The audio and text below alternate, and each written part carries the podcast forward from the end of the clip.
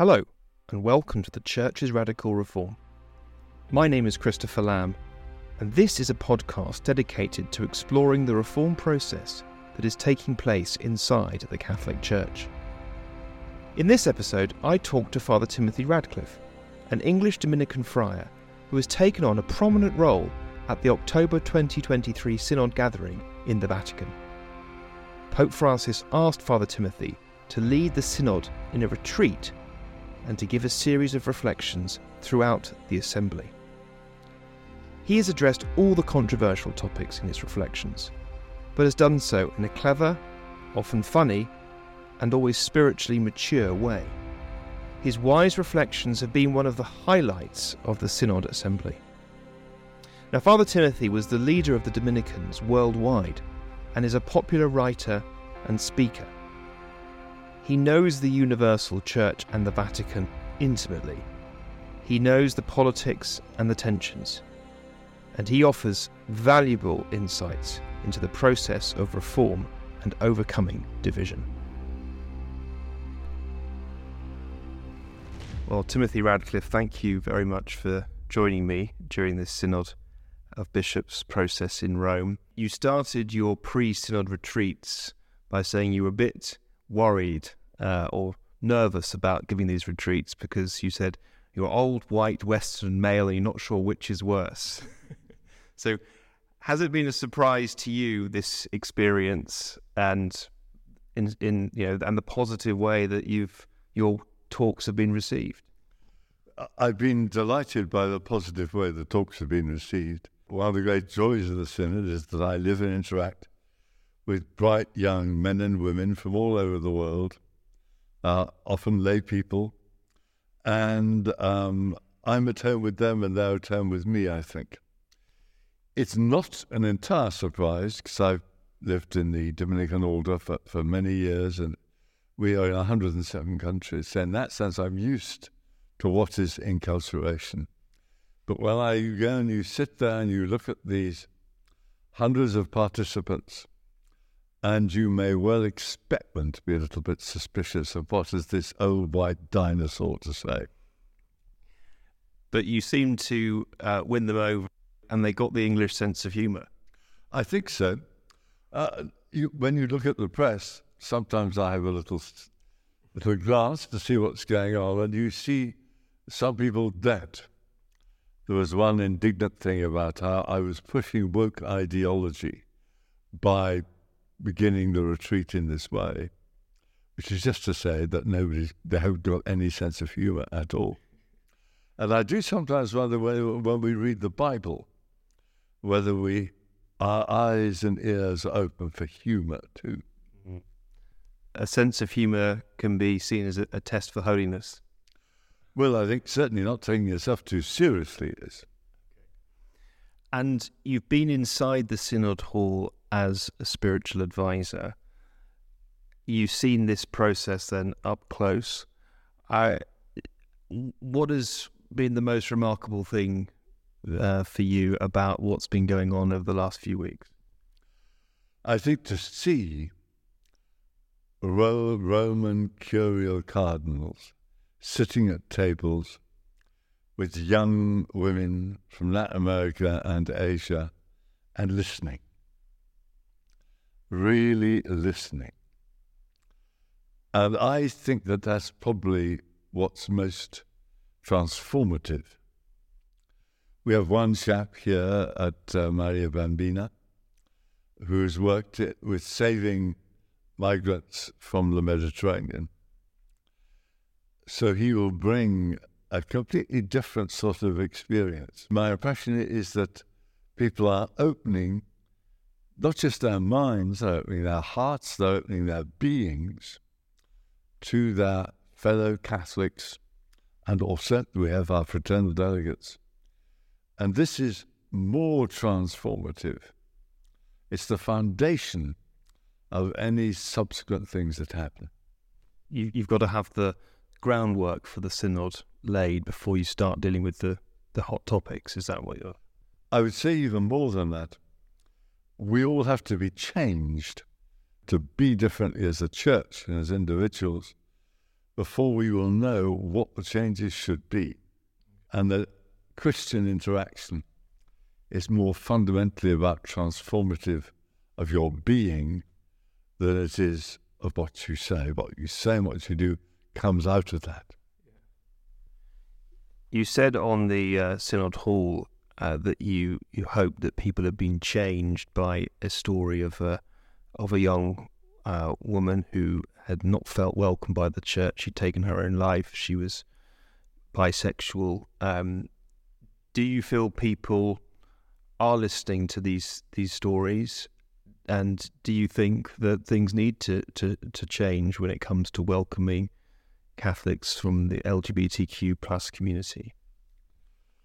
The papal almoner, I don't know what the technical term is, Cardinal Conrad, yes, who is a wonderful man, he had a meeting with the poor, and he said, well, what do you want from the church? And they replied, well, we want to be loved. And I think it's exactly the same, really, with the LGBTQ community. The question always put is, what is the church's teaching going to change? That's not the issue. The issue is, will we love and welcome our fellow human beings? If we love them and listen to them and make them part of our lives, if there are evolutions to happen, they will happen. But you don't start off by asking what changes have to be made. There are important questions to be asked about: can changing evolve? Does it alter? And I think we always have to think in terms of the development of doctrine.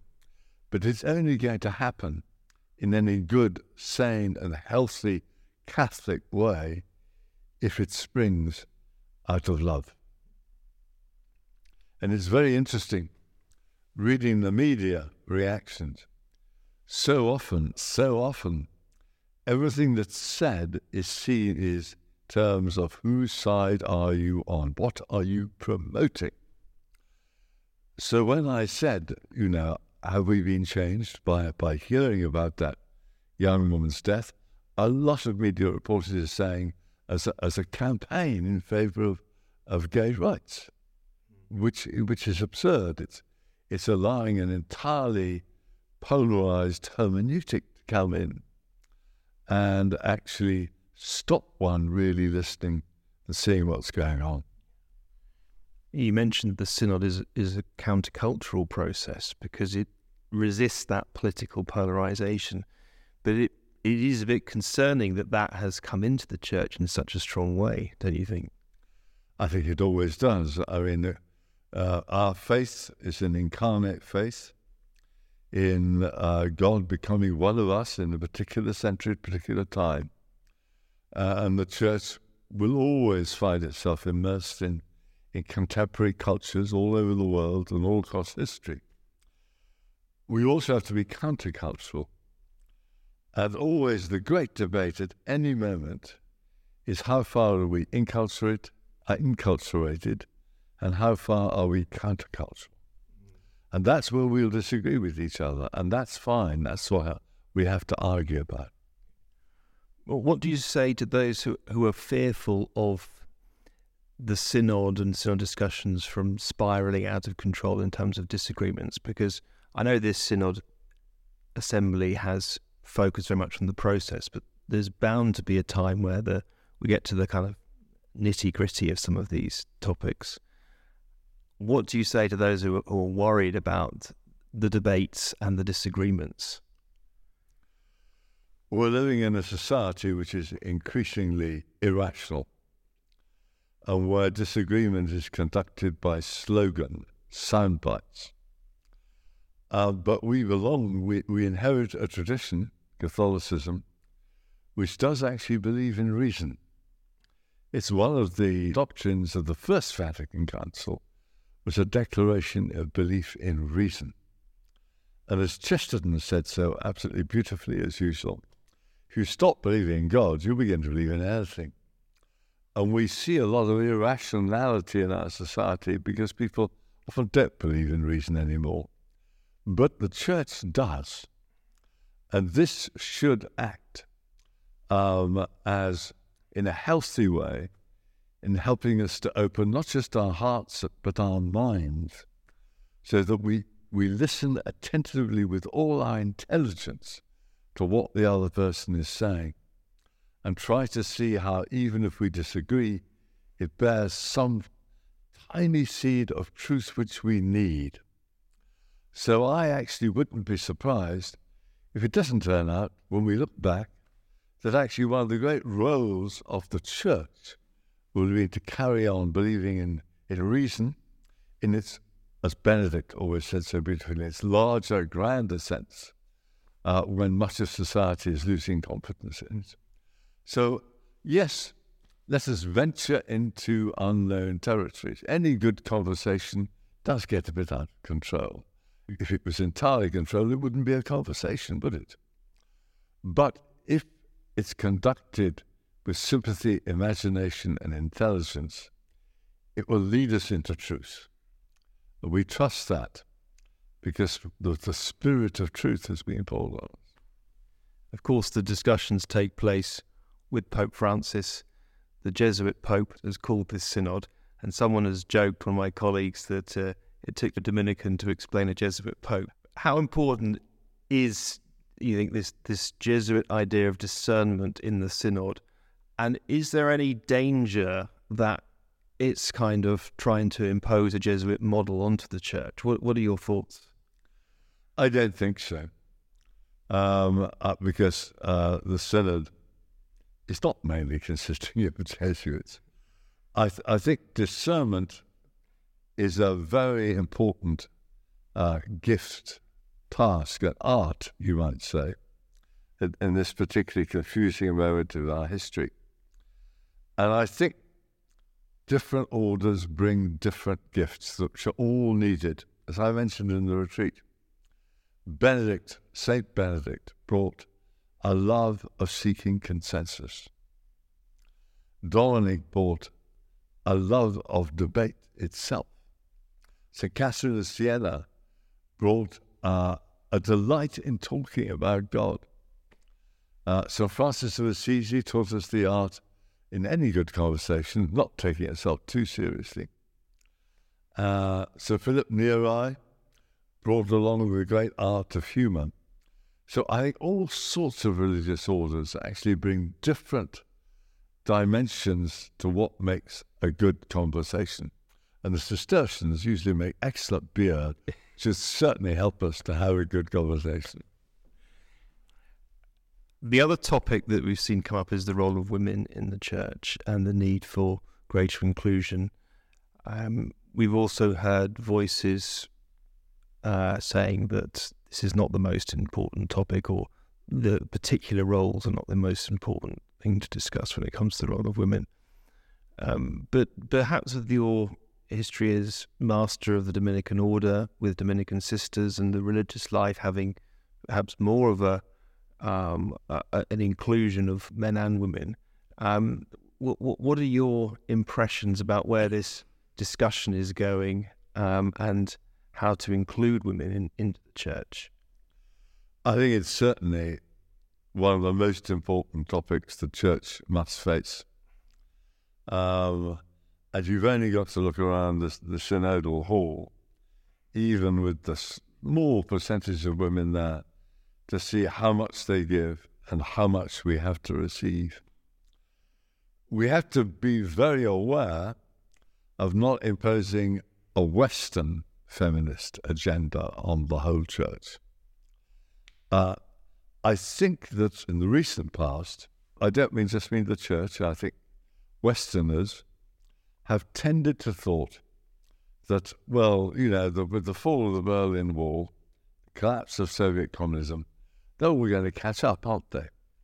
We are the future. This, I think, is increasingly evidently is not the case. And one of the things that you see emerging, I think particularly with the war in Ukraine, the war of Russia against the Ukrainian people, One of the things that has surprised us is that actually not everybody in the world has been immediately sympathetic to the West. Mm. And I think we're entering a new moment. You had the Cold War, confrontation of two power blocks. You had what looked like the end of history with Fukuyama, I think it was called. Yeah. And now we're entering a new moment, which is, I think, multipolar. And that will require of Westerners, like you and me, a certain humility. So we're only going to discover, I think, the future role of women in the church. If we're attentive, certainly we must be attentive to Western women, but we must be attentive to African women and Asian women, Latin American women, Polish women. Yeah, it's clear from the Synod, and it's something that Cardinal Schoenborn, another Dominican, mentioned today, that the Synod is showing how Europe is no longer the centre of the Church. Yes, and we should rejoice in that. I think, as Catholics, we should rejoice in a Church that is increasingly becoming multipolar. That's going to be far richer. I mean, if you look back at the last few masters of the order, the present one's from the Philippines, the previous one, Bruno, was from Martinique in the Caribbean. First time we've had a master who had an ancestor who was enslaved. One before that was from Argentina. And so what you see is that I think in religious life, typically, Europe is not at the centre, and we should not lament that. We should rejoice that we're much richer. We live a much richer culture than we used to. Now, a question about the Synod at the local level. This event in Rome has been obviously a very rich experience of the Synod, but it seems to me that the Synod really needs to be taken up at the local level. What would you say to dioceses or priests or people who want to see this Synod take place in their parish, in their diocese? I think it actually brings us to a rather sensitive point. It's often been stated in the newspapers, among many people, that the priests have not always been the most favourable champions of the synodal process. And the Pope, Pope Francis, has often condemned clericalism and seen it as poisonous. And I agree with him on this. I think clericalism is an awful poison which deforms the Church. But if we're really going to get priests and even some bishops on board, we really need to evolve a positive, affirmative vision of the priesthood. Instead of always telling priests, oh, you shouldn't be clericalist, we have to think what they should be. I think actually Fratelli Tutti did provide some good indications, some hints about a way forward to a more fraternal understanding of priesthood. But I think the synodal process is only going to take off happily and well if it wins the support of priests throughout the world. And that implies, I think, having a good, positive understanding of the affirmative vision of the priesthood. And that's where formation must come in, because that's been a topic that's come up at the Synod. Formation, certainly. Formation for us all. For priests, novices has often been stressed, for lay people, for bishops. But I think it's not. We also have to have the imagination to imagine what the priesthood would look like in this new emerging church and world. And we can say what it's not like. I'm not sure we said very clearly what it is like. Well, that's the challenge, I think, in the next years. The final question is about hope, and you devoted one of your talks to that, and you also explained your own recent health difficulties with cancer and not being able to speak. Can you, for the listeners, what keeps you hopeful and how you came through that period of ill health to this synodal moment? How the synod and how you can stay hopeful? I was kept hopeful largely by my friends and my brethren. It was an extraordinary amount of kindness and support, including from the Pope. When I came to very briefly in the intensive care, and the prior was there, and he said, "I'm bringing a letter from the Pope." And the Pope phoned. And it was quite extraordinary, that sense of personal kindness that the Pope gave me. The fact I was writing this book, I discovered that there had been a recurrence of cancer 2 days after I agreed to write the book. Right. So all of this book was written as I went into the operation, not for about 2 months afterwards, because I was entirely capable of doing anything. Timothy, thank you very much for your time, and look forward to any future reflections you've got for the Synod, and to reading once again those meditations. So thank you very much. Thank you, Chris. This is a podcast sponsored by the Centre for Catholic Studies at the University of Durham, in partnership with The Tablet. You can find us on Spotify and Apple Podcasts. Thank you for listening.